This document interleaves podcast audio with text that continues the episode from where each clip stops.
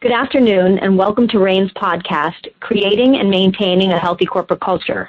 I'm Serena Vash, RAIN's General Counsel and Executive Director of Governance, Risk, and Compliance here at RAIN. In recent years, culture has increasingly become a top corporate governance priority. Research and real-world experience suggest a healthy corporate culture can be leveraged as a tangible risk management tool that can help firms spend smarter and be more responsive to current and growing regulatory trends. Investments in corporate culture can be a more efficient way to enhance risk management and compliance rather than increasing personnel or technology. In this podcast, RAIN sits down with Azish Filabi, Executive Director of Ethical Systems, to discuss what drives a healthy corporate culture and best practices for creating and maintaining that culture. Through research and collaboration with the best academics in the field, Azish dedicates her time to helping businesses assess and promote ethical behavior and culture in their organizations. She is also an adjunct professor at the NYU Stern School of Business. Previously, Azish was an assistant VP and ethics officer and lawyer in the Banking Supervision and Markets Division at the Federal Reserve Bank of New York. She was also an associate at the New York City based law firm of Curtis Mallet.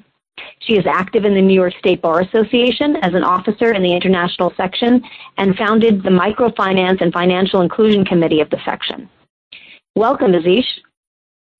Thanks so much, Serena. It's a pleasure to be here with you today.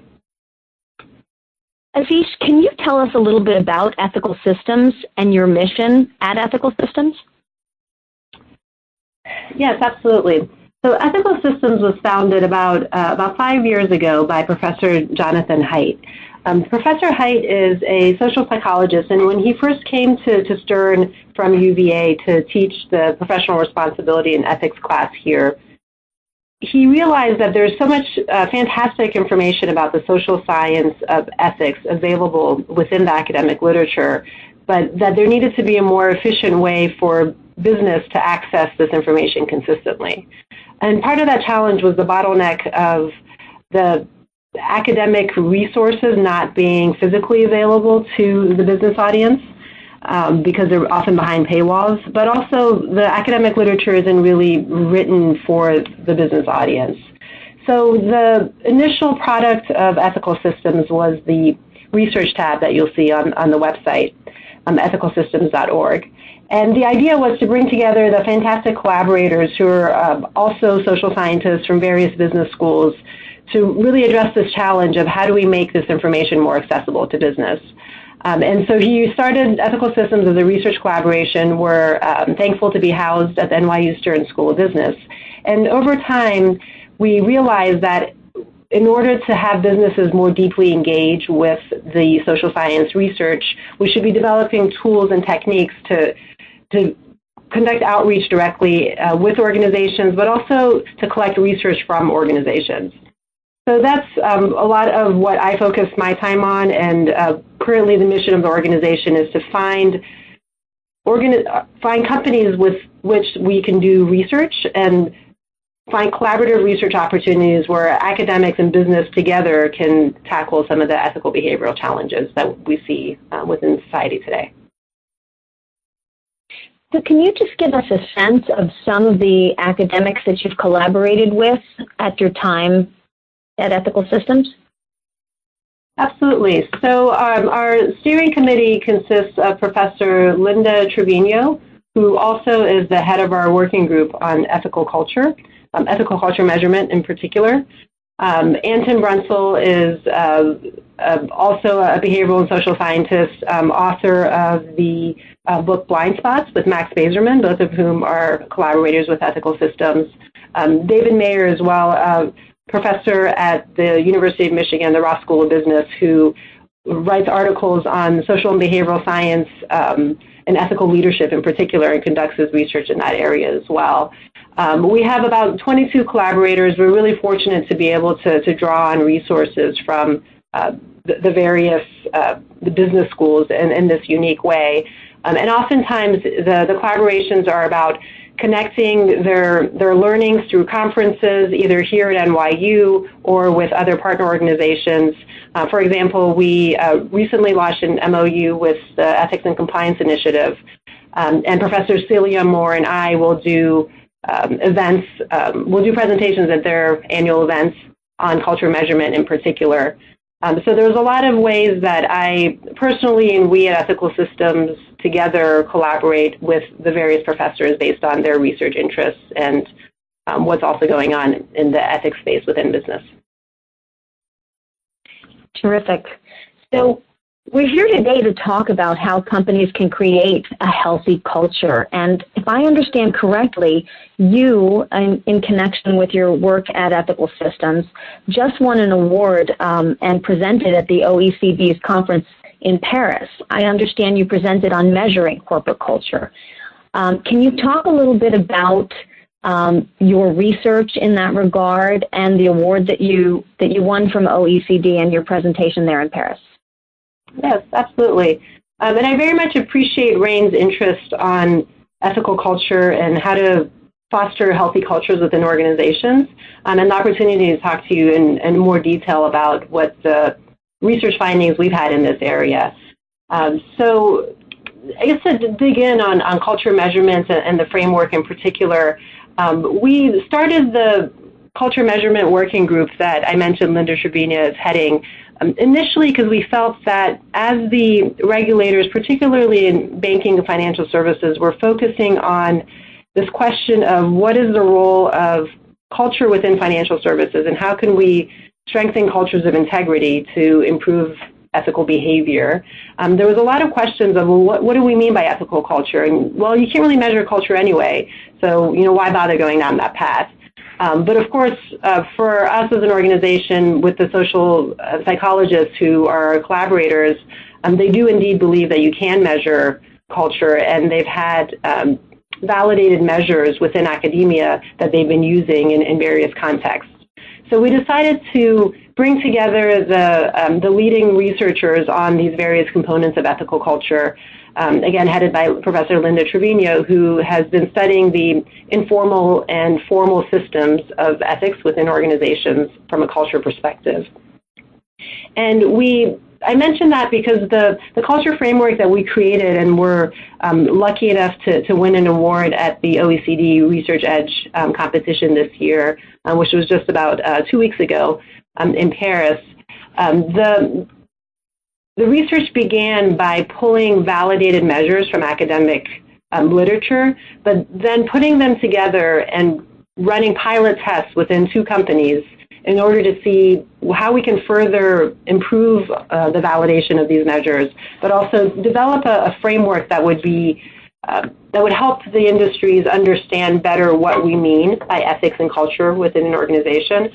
Um, so we had a, a, researcher that we're really lucky to be able to work with, um, Caterina Bulgarella, um, who is also a social psychologist. Um, she developed the framework for us um, that you can see listed on the, the Ethical Systems website. and Serena, I'm happy to talk about the framework in detail if you think that's, um, that's of interest for your audience at this point. You know, I, I do, and I, I reading your report, um, I'm quoting you now as saying culture is a complex and multi-system framework that must be aligned to encourage ethical behavior. So, can you talk a little bit about the formal and informal elements of an organization um, that encourage ethical behavior? Yes, absolutely. Um, so, the formal and informal elements and that construct um, comes from Linda Trevino's research. Um, and the idea here is that culture is the typically thought of and how, um, how I think about it is the, the mindsets and beliefs of individuals within an organization. Um, so that's the informal side of it. How do we think about the norms of daily behavior? How do we think about the language that people use and the euphemisms that they use with respect to um, various processes, for example? Um, but then on the formal side, you have your ethics and compliance systems, you have your performance management systems. Um, the formal side is that which you can see, right? Um, so it's the um, actual pay structures and the incentive structures that have been put in place to try to motivate employees. Um, and the interplay between those formal and informal elements is the alignment that we talk about with respect to ethical culture. Um, so when cultures are misaligned, and I think the easiest example is to think about, you know, tone at the top, clearly very important. You really need to have the CEO consistently speaking about the importance of ethics and culture within the organization. But if that's misaligned, um, and you can think of examples where the tone at the top is really strong, but everyone knows that and the day-to-day behavior will veer from that because there's so much pressure to get out um, to improve quarterly results or there's so much pressure to sell beyond that which is feasible within let's say a monthly construct.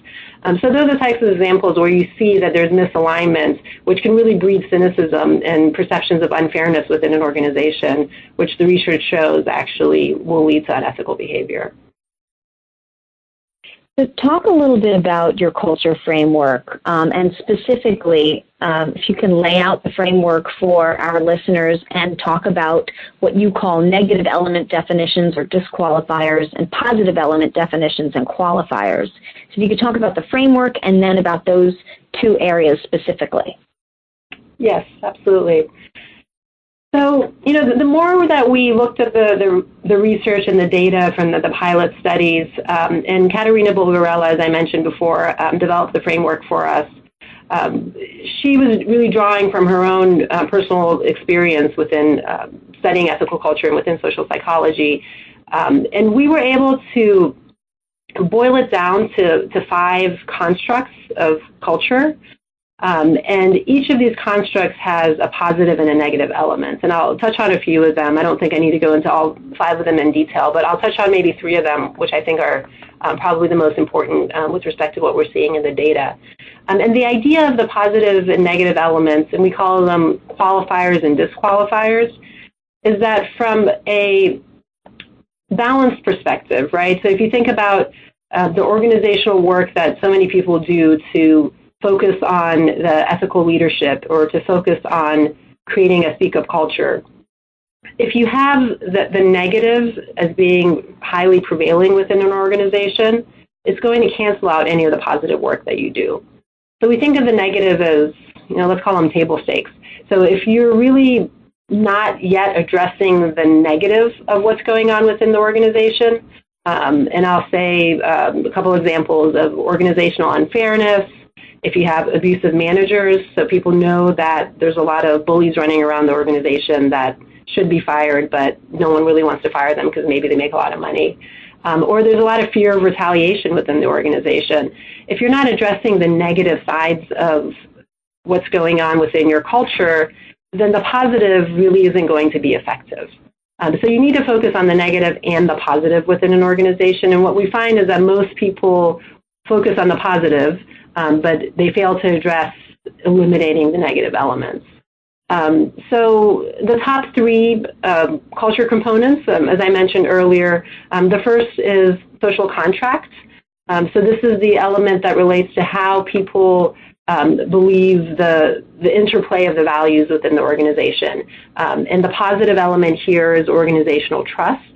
Um, trust really creates for efficient processes and the ability of people to, to work together effectively, but also improves ethical behavioral outcomes. And the negative side of that is organizational unfairness. Um, and you can think of this as procedural fairness within an organization if whether, for example, everyone at the same, at various levels is treated the same with respect to processes. Um, the second is leadership behavior. Uh, somewhat self-explanatory. Um, the perception of ethical leadership and um, really strong tone at the top are obviously important for creating um, ethical outcomes. Um, and the negative side of this is the abusive management behavior. So if people, particularly at the middle manager level, if people perceive that middle managers are being abusive and not um, not interpreting the tone at the top correctly, that's going to have a really strong impact on outcomes. Um, and the final one I'll mention, because it is really important, um, of the five uh, culture components, is the response to misconduct. So on the positive side, we have efficacy in speaking out. Um, so speaking up about misbehavior, uh, research has consistently so shown that most fraud is actually reported internally Um, and it's really difficult for external investigators to understand what's going on within an organization, so that's not surprising. Um, but the speaking up and the ability to speak up really needs to be coupled with the belief that it's, um, it's uh, uh, there's efficacy to it, so that if you are speaking up, people will actually do something about it. Otherwise, most people will think, well, why bother? Um, and then the negative, the disqualifier elements um, within response to misconduct is, uh, is fear of retali- retaliation. So obviously, if people think that their, their livelihood is at stake, they're really unlikely to speak up within an organization. So can you talk a little bit about some of the key findings of your research um, that's presented at the OECD conference? Yeah, I'd say, you know, from a, a big picture perspective, the, the key findings um, relate to this idea that you can really measure culture, um, and there are ways to know whether you're working in or leading an ethical culture. You know, that's really what we set out to show with this work, is that it's not as soft as um, or nebulous as some people um, fear that it might be. And there are ways to be able to address how to how to measure them. Um, so I think that the five elements are the one key factor of what we were able to to boil down the research to.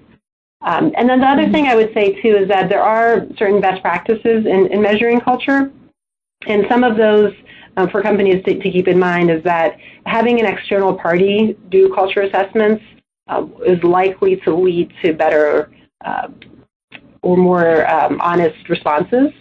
Um, and that's, you know, for obvious reasons. If you're, uh, if you believe that the information will be kept anonymous or confidential by an external party, um, obviously the findings will be shared with senior management. But having that extra level uh, or extra barrier um, is often protective for employees. Um, and there's also really different measures of culture, and it's important to work with measures that are being that have been developed in a scientifically valid way, um, and they're been validated with outcomes that organizations also care about. Um, so the outcomes that, we were looking at related to um, ethical behavior, ethical decision making, and employee commitments. Um, and so oftentimes, uh, I, talk to a lot of lawyers within the ethics and compliance space who are really interested in ethical culture and want to promote ethical culture within an organization. So I, like to emphasize that the idea, you know, as a lawyer myself, know, what I've learned in being around, being able to work with a lot of social psychologists, is that it's really important to think about the outcomes and the goals of your culture measurement process um, and choose the right survey methodology and tools in order to facilitate that. So one of the one of the most fascinating things that I heard you say so far, and, and you've said a lot of great, great, interesting stuff for our audience, but this idea that um, so many companies are doing the positive. They're promoting the ethical leadership as something that's important. They're talking about speaking out. They're talking about organizational trust. But none of that is really going to be effective if they don't deal with the corollary negative, that is, um, the uh, abusive management or fear and retaliation in terms of speaking up or organizational unfairness. So, how does a company put that into practice, or, or how do you talk to companies about putting into practice not just raising levels of positive awareness and putting in positive practice, but actually um, negating the negative or rooting out the negative factors. How do companies actually do that and put that into practice?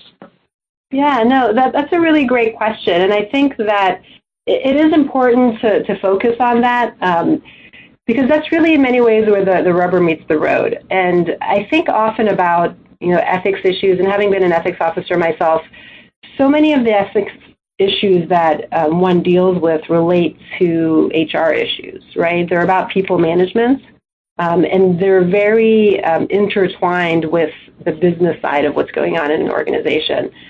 Um, and so it, I think for a lot of companies, it gets to be, it's really difficult to figure out, well, who are these individuals and are they people we actually want to keep within an organization or is there a different value that we want to be able to promote? Um, so I think that, you know, from that perspective, the, the negative is just harder to deal with. Um, and it's really important to have senior leaders understanding this research and understanding the, the potential long-term impact within the organization of not dealing with that downside of what's going on. Um, so it does really take commitments, and it takes, you know, it's never it's never easy to let someone go. Um, so it is a different level of understanding, but also um, understanding within the context of your own organization where there might be problems.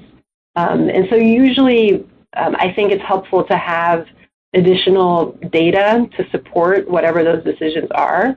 Um, and that's why it's really, again, from our perspective, important to do culture measurements um, because it's without that, it's hard to understand where there might be um, wh- how this dynamic will play out within your organization and where there might be uh, problems that you hadn't necessarily foreseen. So I don't know if that answers your question, but I think in many ways the, the challenge when it comes to the negative side um, is that it's harder to do, and the ethics and compliance function is within a silo, um, and they don't necessarily have access to the levers of change in the ways that they need to.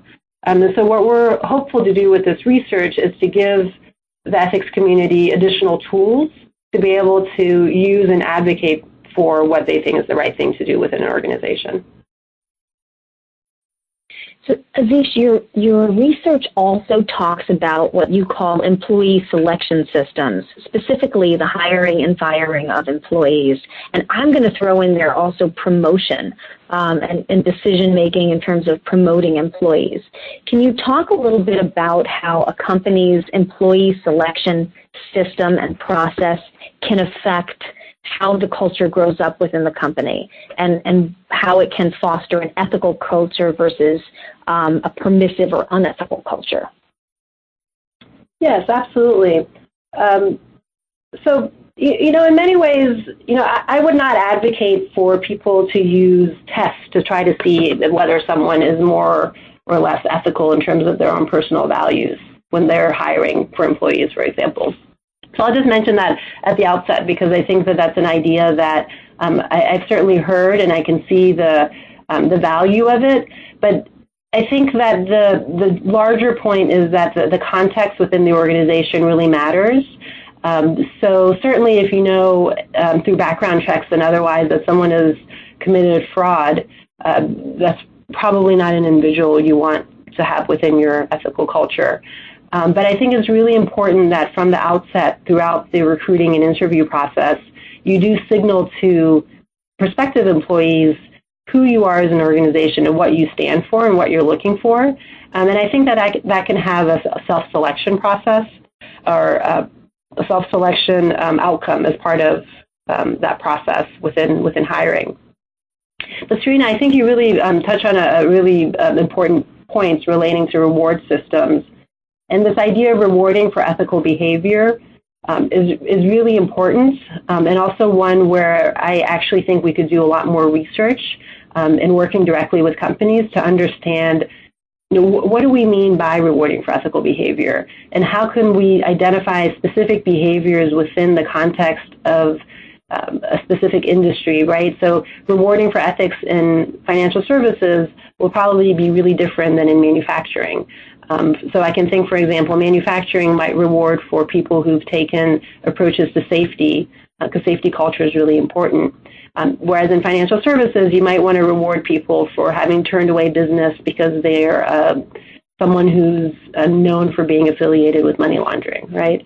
So these are just really broad examples, mm-hmm. but the idea being that uh, we, we need more evidence of what works around internal rewards um, but we already do know from the behavioral science research that rewarding for positives can have a big impact on the overall culture and ethics outcomes as well. So I think it's a very important area for, for organizations to focus on.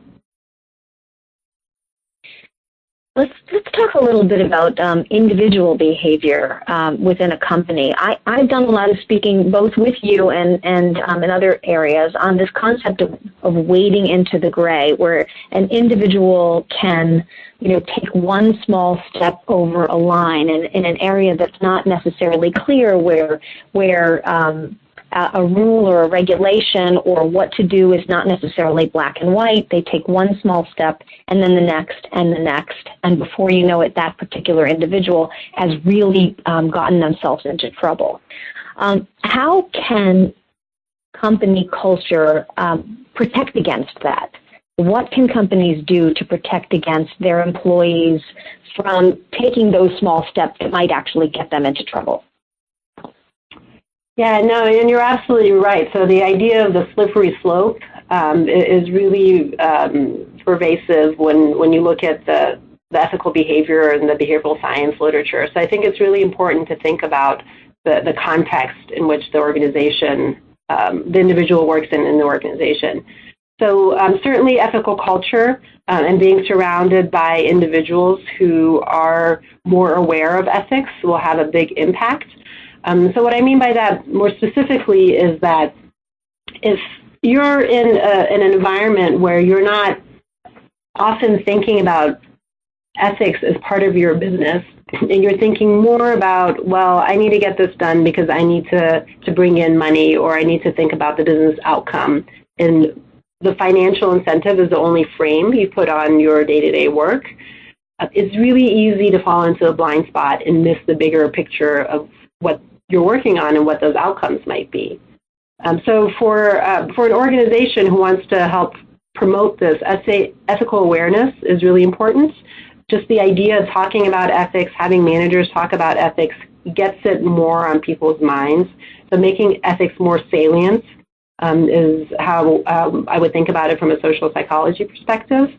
Um, but the other point, too, is thinking about the opportunities to speak up and doing that in a way that feels safe for employees and before misbehavior happens, right? Having the ability to be able to be in a meeting and think, well, I'm not really sure what's going on here, but I don't know if this is right. You know, just being able to ask that question to your manager and knowing that you can do that without it hurting your reputation or um, certainly hurt, hurting your livelihood uh, is a really important part of creating an environment that will help stop that slippery slope um, and be able to provide support to people who might otherwise get in a situation where they're going down the wrong path. These methods can help you think about those um, potential paths in an earlier, at an earlier stage so that you can avoid outcomes that we really would hope to avoid in the long run. Azish, what can companies do and what can company leadership do to foster a speak up culture where people do feel comfortable raising both ideas um, and issues and concerns and ethical issues? Great question. so uh, we're actually starting a, a new uh, research initiative um, that's starting with a Speak Up Culture assessment because we think this is such an important area where we do need to have more evidence and more research of what can actually work within an organization. Um, I can say from existing research in, in the literature, psychological safety is really important to be able to foster and promote a speak up culture. So what does that mean for an organization, right? How do you actually boil that down to either the one-on-one conversations employees are having, be it with a colleague or a manager, or the team environments that they're in? How do you create environments that, certainly there might be an anonymous hotline that's available, but how do you create this environment that makes it actually more um, relevant from a, a, team perspective for everyone to be talking about uh, ethics issues within that context before it even gets to the anonymous hotline. Um, so some of the strategies would be ones that you know we've already touched on a little bit in terms of having your managers talk about ethics so that others from a signaling perspective know that ethics and values are important to this company. They're not a side issue and that they should be raised and that people feel that they're in a a comfortable environment to do that. Um, and really focusing on this fear of retaliation piece um, and trying to understand where there might have been instances of retaliation within your organization. So it's really important, again, to work with HR and access HR data around this, which I know in many contexts is really sensitive, but it can't be ignored because if people perceive that there's been um, someone who's been fired because they've raised concerns, it's going to have a, a, huge dampering effect on the ability for others and the desire for others to speak up within an organization. So I think we're at the, the beginning of uh, a big um, area of research that we're hoping to contribute to through our Speak Up, Speak Up Culture Assessment that will give companies a tool to be able to focus on where within their own organization they might have issues with respect to speaking up. Um, and those issues relating to kind of more the social dynamics, right? The social psychology of it as it relates to their own context. And ideally, with that assessment, they can figure out strategies within their own organization that could help address some of those challenges. That's great. Thank you. Can you can you talk a little bit about training? Uh, training generally um, in compliance and ethics, and training in anti-harassment, and training in civility in the workplace has largely, um, until now, really fallen fallen flat. And some of the research has shown that compliance departments are actually viewed not positively but negatively, and that improper training can even lend to the problem. Rather than ameliorating a problem, they can actually cause people to think more negatively about the the issues that they're supposed to be being trained on, for example, again, um, anti-harassment issues. Um, can you talk a little bit about what kind of training is more likely to work and why training thus far has not worked? Yes, no, I think it's uh, a really important topic and one where a lot of companies struggle because the ethics programs often focus on training because we do need to get information out about what the rules are and what our expectations are. Um, but as you mentioned, sometimes they can make things worse and I think in those instances, it's likely because it's out of alignment with everything else going on within the organization with respect to norms, with respect to the formal systems. So if training is the only thing you do when it comes to ethics, and you don't focus on your culture and you don't focus on your signaling effects with your more formal systems, so incentives, for example, and how you're rewarding behavior, your training is not going to be effective. Um, so, you know, I do hear the social psychologists will often say, so many companies spend so much money on training, but they have no idea whether their training is working. Um, and so what can you do about that? And the suggestion is to measure the impact of your training, right? To be able to measure both in the near term and over a longer period of time using some of the um, social psychology and social science tools uh, to see whether it's moving the needle within your organization. If people are perceiving things differently, without those measurements, it's really hard to know whether the training is just another process that people are going through and they're being cynical about and they're just clicking through the e-learning, not really absorbing the information. Um, perhaps the information doesn't actually have anything to do with their job, so it could be actually irrelevant to what they're doing. Um, I think that it's important to really focus on the outcomes. You know, what do you hope to achieve with the training? Develop a way to measure those outcomes. Um, not always easy, but there are approaches, social science approaches in particular, that organizations can use. Um, and then think about the training that you want to do to help drive those outcomes. So that would be my, my recommendation. Kind of start from the, the outcome approach and then move backwards into what is the training that you want to be able to provide to move that needle. Azish, can you talk a little bit about the role of the board of directors and of senior management in creating uh, a, a healthy and ethical corporate culture? Yes, absolutely.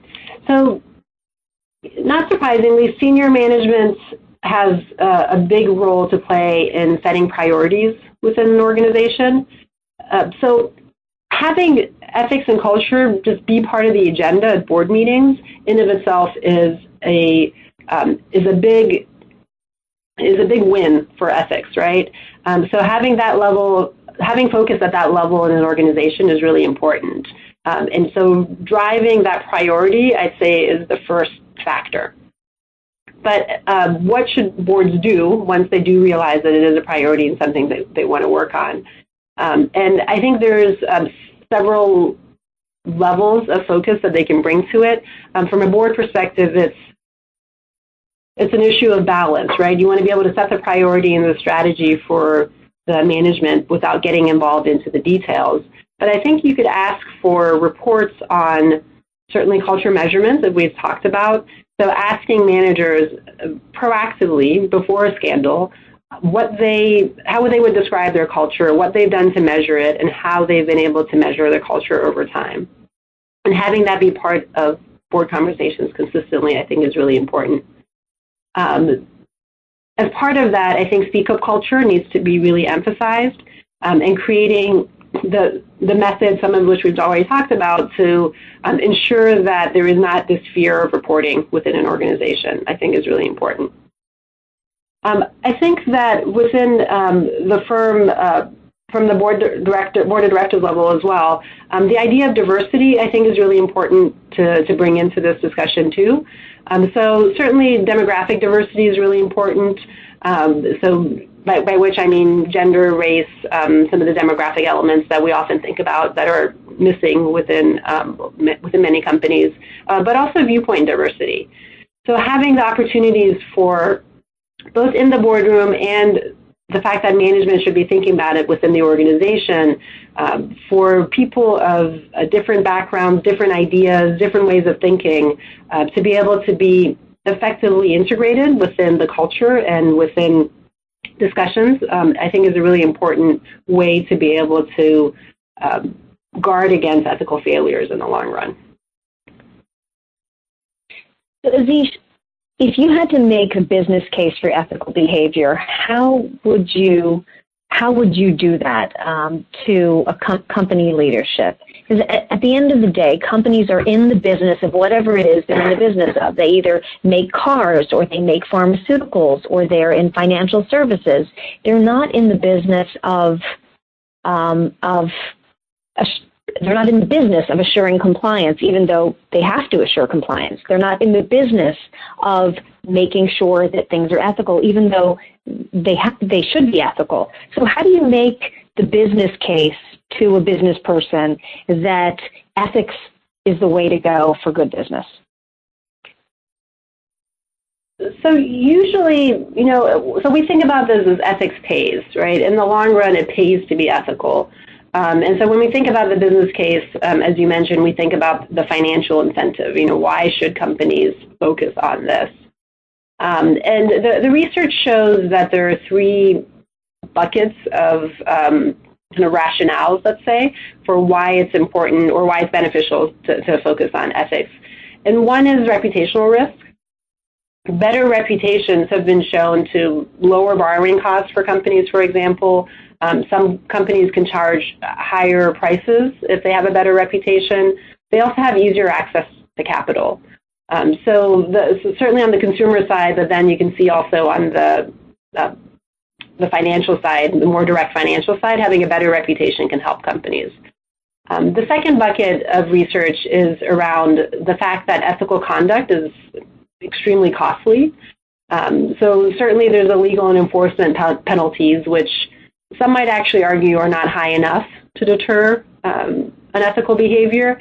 Um, but what the research actually shows on the, the cost side of it is that there is a loss of market value for companies that have been shown to be certainly in scandals, but even those companies, there's one study that's looked at the companies that have been penalized by the DOJ or the SEC for improper financial restatements they've seen um, a loss on average of about uh, between 35 and 40 percent of market value um, for those financial restatements. So ethical conduct, misconduct can be really costly. And the, the third bucket is that ethical companies are more efficient. Um, and we look at this too um, within our research around ethical culture when we look at employee commitments. Um, employees, it's been shown, are more committed to the organization when the organization is more ethical. Um, and the commitment can, of course, Im- improve productivity, but it also reduces employee turnover. Um, and retaining and recruiting employees tends to be a big cost of business from, from the people side of it. So, you know, one of the debates that I often get into with with people in organizations is whether we need to make the business case for ethics, right? Does it matter if it affects the financial bottom line, um, or should people do it because the, the ethical case for ethics is the right thing to do? Um, and I think it's important to have the financial performance numbers, and we have seen benefits to being ethical, so that's very promising. But of course, we want to keep in mind, too, that there is the ethics case for ethics in the long run as well. Thanks. Um, I wanted you to talk and maybe end a little bit on the um, the culture assessment model. You at Ethical Systems have systems have created this culture assessment model, and if my understanding is correct, you, you actually offer that to companies in that you will come in and help a company assess their current culture and and make it more ethical. See whether it is ethical, make sure it becomes more ethical. Can you talk a little bit about what your offering is in terms of the culture assessment model for companies? Um, yes, absolutely. So we, we have this framework, and it was important for us to do uh, the, the two pilot studies to develop the framework. But really, we want to be able to uh, work with more companies to help bring this framework out into, um, into businesses. As I mentioned earlier, our mission is to build bridges between the academic community and the business community and find opportunities for researchers to work directly within organizations. Um, and we think this is valuable on two fronts.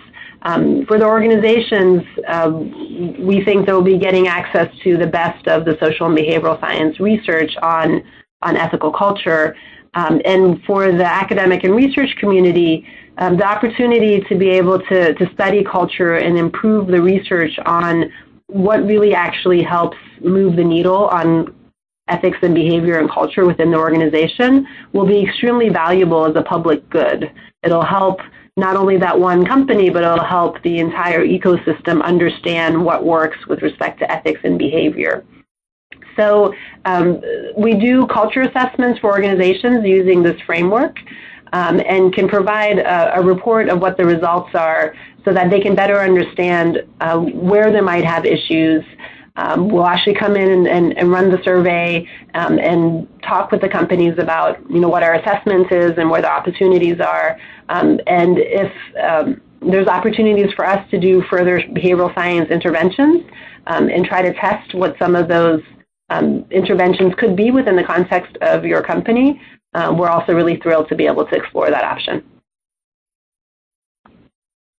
So Azish, I, I want to thank you for your time today, and, and I just want to ask you one final question, which is, how does it look? Are, are companies becoming more ethical? Are they, are they buying into the fact that an ethical culture, like good ethics and good culture is good business?